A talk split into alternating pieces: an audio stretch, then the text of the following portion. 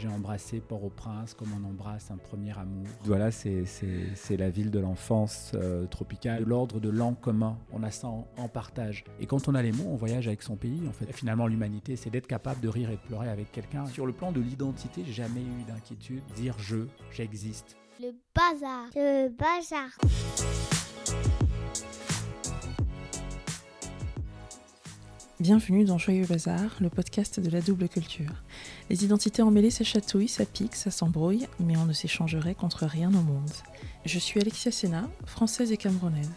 Je suis plume d'entreprise, pigiste et l'auteur de ce podcast. Les épisodes sont tous disponibles sur le site joyeuxbazarpodcast.com et sur les plateformes d'écoute. Pour soutenir ce projet, abonnez-vous sur les réseaux sociaux, laissez des étoiles et un commentaire sur Apple Podcast et parlez-en à vos amis. C'est parti Alors aujourd'hui, je reçois Marc-Alexandre Oobambe, dit aussi Capitaine Alexandre, référence et hommage euh, très clair à René Char dont on va parler. Il est poète, slammer et surtout dandy de grand chemin, puisque il fallait que je la fasse. Je, je l'ai beaucoup aimé, donc je l'ai reprise. Et surtout dandy de grand chemin, puisque armé de ses textes, il sillonne la planète pour attaquer nos convois de conformisme, de lâcheté et surtout de peur de l'autre. À part ça, Marc-Alexandre Obambe, vous êtes donc camerounais, français, enfin bref, on s'en fiche. Vous en tout cas ne vous reconnaissez qu'une seule patrie qui est la poésie. Bonjour et bienvenue. Bonjour et merci de m'accueillir dans ce joyeux bazar. Avec joie. Euh, on va enchaîner directement sur des lieux et vous allez nous dire ce que ce qui représente pour vous. Alors si je vous dis Lille, Lille. Alors comment vous écrivez Lille d'abord? Parce qu'en parlant de lieu, euh, on je parle de la ville dans la les Hauts-de-France, dans le nord, d'accord. Oui.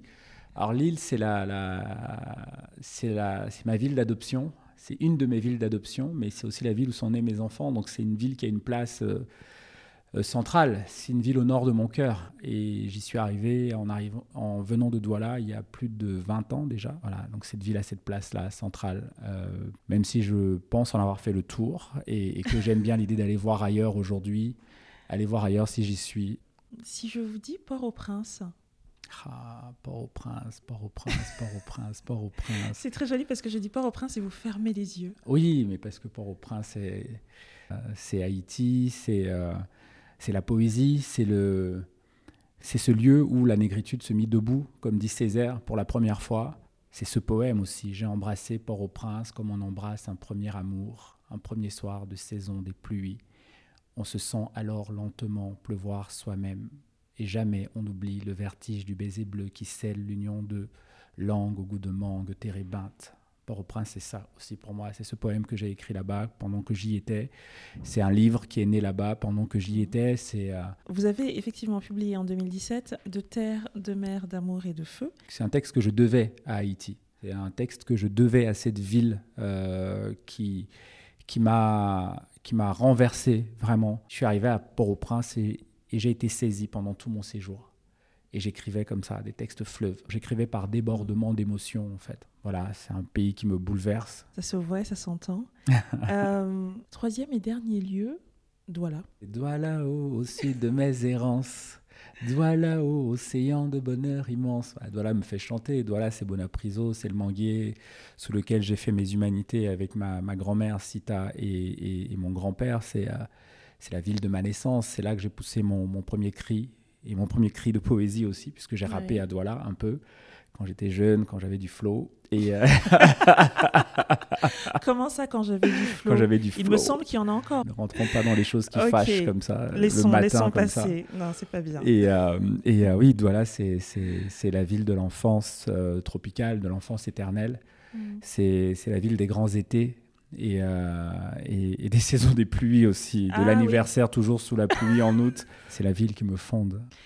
Est-ce que euh, vous pensez que vous auriez le même attachement, le même regard sur la ville de Douala si c'était la ville de votre quotidien?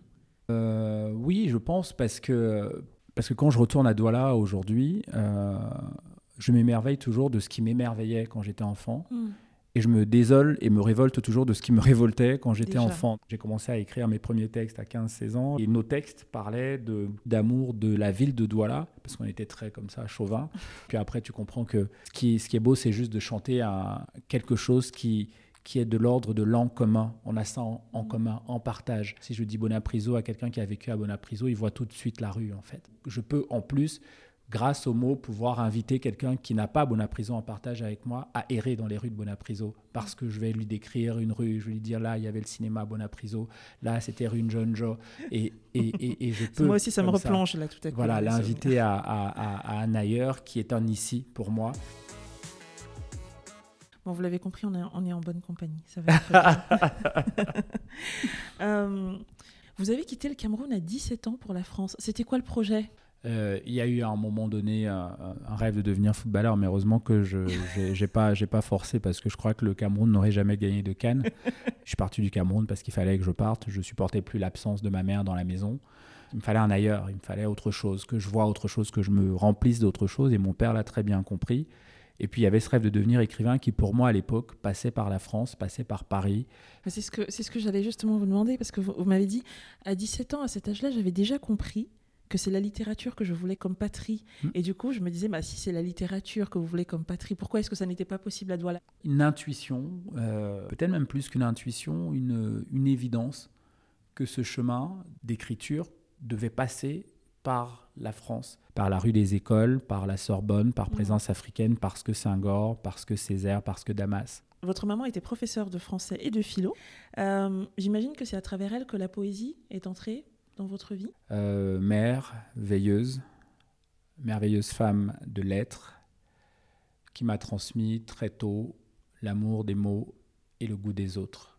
Et ma mère était prof, de français, de philo, de lettres au collège Liberman, dans lequel j'ai été aussi, euh, dans lequel mon père aussi était, était major de promo. Donc quand je suis arrivé à Liberman, j'avais ah le poids déjà comme le ça. poids. Ah bah oui, là. les Ah, c'est le fils de l'autre. Ah, c'est le fils de Haut-Bombay.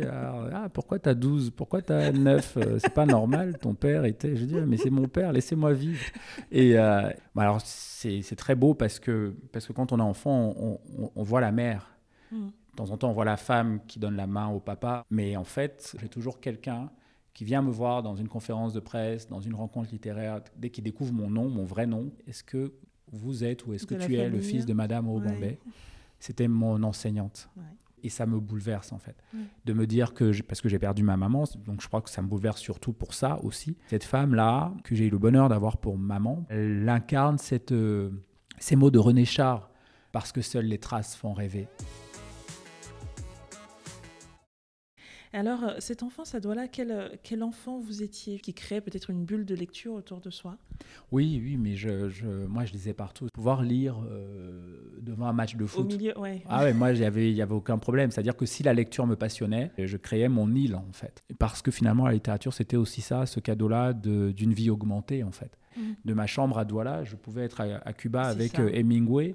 J'avais pas génial, besoin en de visa, partout. je voyageais partout et euh, il y avait la poésie et les romans, Mhm. euh, les essais aussi. Et à la mort de ma mère, la poésie a pris toute la place. Pourquoi? Parce que la poésie était le seul moyen pour moi de la garder avec moi, de la garder près de moi. Alors, parlons de ce coup de foudre. Vous avez 15 ans, vous découvrez Aimé Césaire, René Char. Alors Aimé Césaire, c'est le cahier d'un retour au pays natal et c'est une Mhm. claque poétique. C'est un texte qui me fait découvrir que, que certains livres ne sont pas que des livres. euh, parce que le cahier, c'est pas seulement un livre, c'est du feu qui vous brûle en fait. Même aujourd'hui, en le lisant, on ne comprend, je ne comprends pas tout. Par contre, je suis traversé par un souffle. Ce que Césaire m'a enseigné, c'est que la poésie était la respiration de la femme et de l'homme debout. Voilà. Euh, et venant, je me dirais à moi-même et surtout mon corps aussi bien que mon âme, Gardez-vous de rester les bras croisés en l'attitude stérile du spectateur, car la vie, la vie n'est pas un spectacle. Une mère de douleur n'est pas un prosénium et un homme qui crie n'est pas un ours qui danse. Voilà, Aimé Césaire. Char a provoqué aussi une, révolution euh, en moi parce que donc je rêvais de devenir écrivain, j'avais pas de plan B dans la vie et, euh, et j'en ai toujours pas d'ailleurs.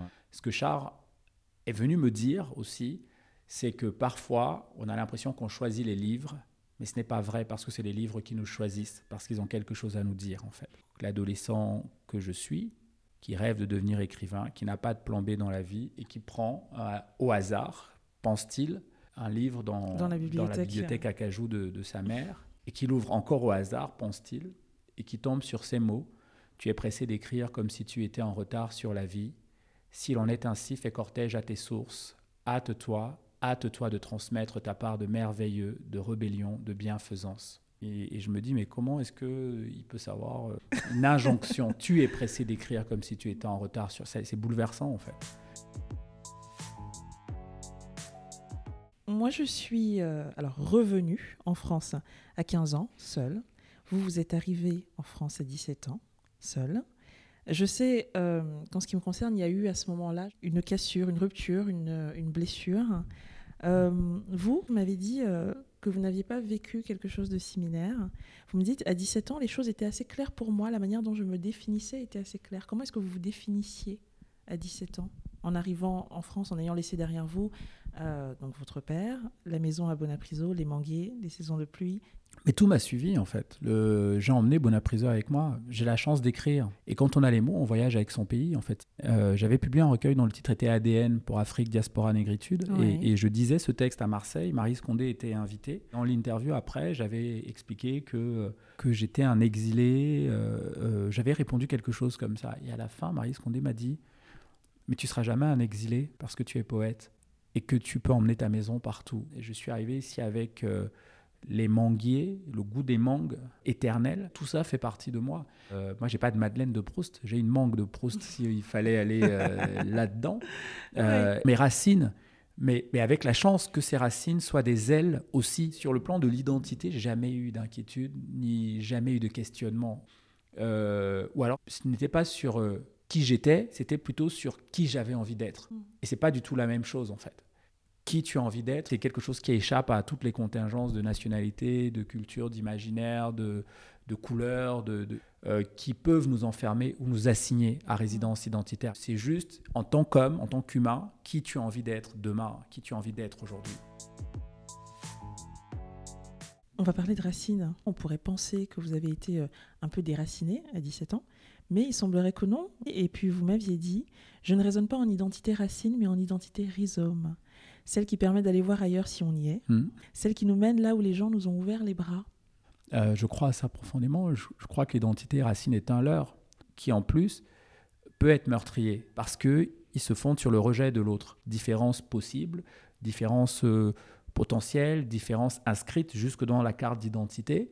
Et on sait ce que ça a donné et ce que ça a pu donner. Et l'identité rhizome est tout le contraire. L'identité rhizome euh, se fonde dans, ce, ces mots d'Édouard Glissant. euh, je peux changer en échangeant avec l'autre sans me perdre pourtant ni me dénaturer. Ça ne veut absolument pas dire nier une appartenance supposée à une culture originelle, une culture antérieure. Ça veut juste dire que cette culture antérieure peut rencontrer d'autres cultures et en tirer parti en plus. Et ça, c'est merveilleux en fait. Finalement, l'humanité, c'est d'être capable de rire et de pleurer avec quelqu'un. Il y a des gens avec lesquels on n'a pas envie de rire. Et c'est pas parce qu'ils sont doigts là qu'on va rire avec eux. Non. Votre tout premier ouvrage, vous en avez parlé en 2009, s'appelait ADN, Afrique, Afrique au pluriel, diaspora, négritude. Donc on y retrouve Aimé Césaire, on y retrouve le Cameroun, on y retrouve l'Afrique. Est-ce que j'ai tort de penser que pour être rhizome et s'étendre de manière un peu plus horizontale, c'est quand même mieux si on est bien ancré quelque part dans le sol de manière verticale? Où est la frontière? À quel moment est-ce qu'on se dit, là mon identité, euh, identité racine est en train de m'enfermer? Euh, je pense qu'il faut juste accepter que la- la frontière, la frontière qui est le lieu qui ferme, est aussi le lieu qui ouvre en fait. Le lieu euh, qui est fait pour être passé, comme le lieu qui est fait pour être outrepassé en fait. Justement, les frontières nous rappellent qu'il y a un ailleurs qui nous attend, qui parfois nous tend les bras. Mais pour savoir tout ça, il faut aller voir. Euh, sinon, ça reste du fantasme. Vous avez euh, publié sept recueils de poésie, deux romans, dont le dernier, donc Les Lumières d'Ojda, est paru cette année aux éditions Calman Levy.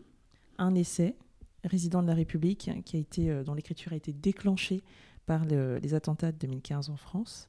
Il y a sept spectacles avec lesquels vous tournez euh, ou avez tourné à travers le monde. Il y a trois albums, il y a quatre prix littéraires.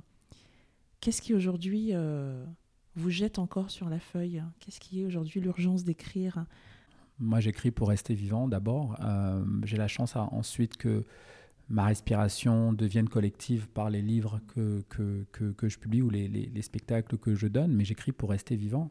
J'écris pour, euh, pour faire œuvre de mémoire, pour dire à, à une mère et un père que sans eux, jamais des roses n'aurait pu fleurir dans mes vers pour tenir un héritage, pour le transmettre aussi à mes enfants, et puis aux enfants dont j'ai la charge parfois, puisque j'enseigne, je, suis devenu moi-même euh, un peu professeur. Excellente transition. Vous animez des ateliers de littérature et de poésie. Transmettre à ces jeunes le respect et le sens, la curiosité de l'autre et de l'existence libre, affranchie des dogmes et des extrêmes. Alors ces mots, ils sonnent à la fois euh, très très faibles et très puissants dans le sillage euh, du meurtre de Samuel Paty il y a quelques semaines.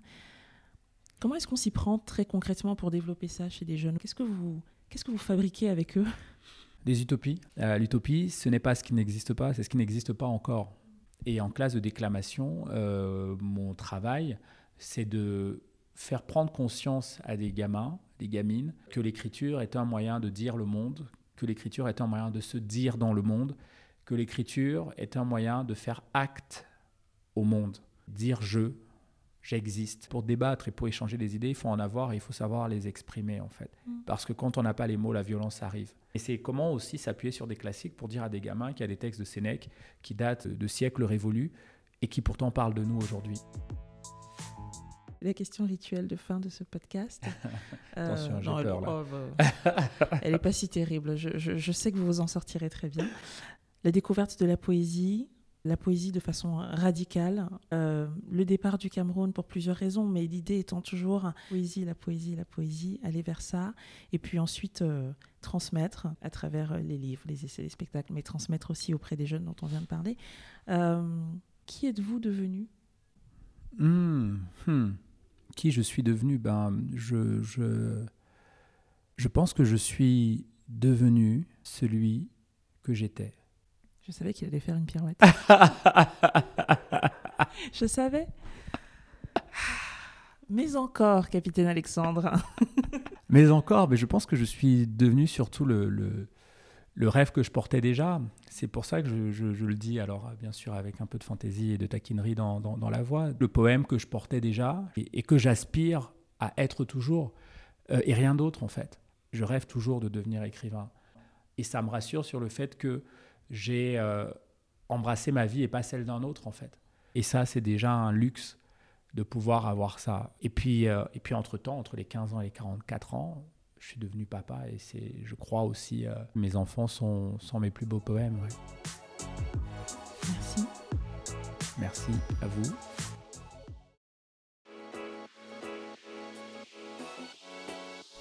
C'était Joyeux Bazar. Merci d'avoir prêté l'oreille. On se retrouve dans 15 jours. À bientôt!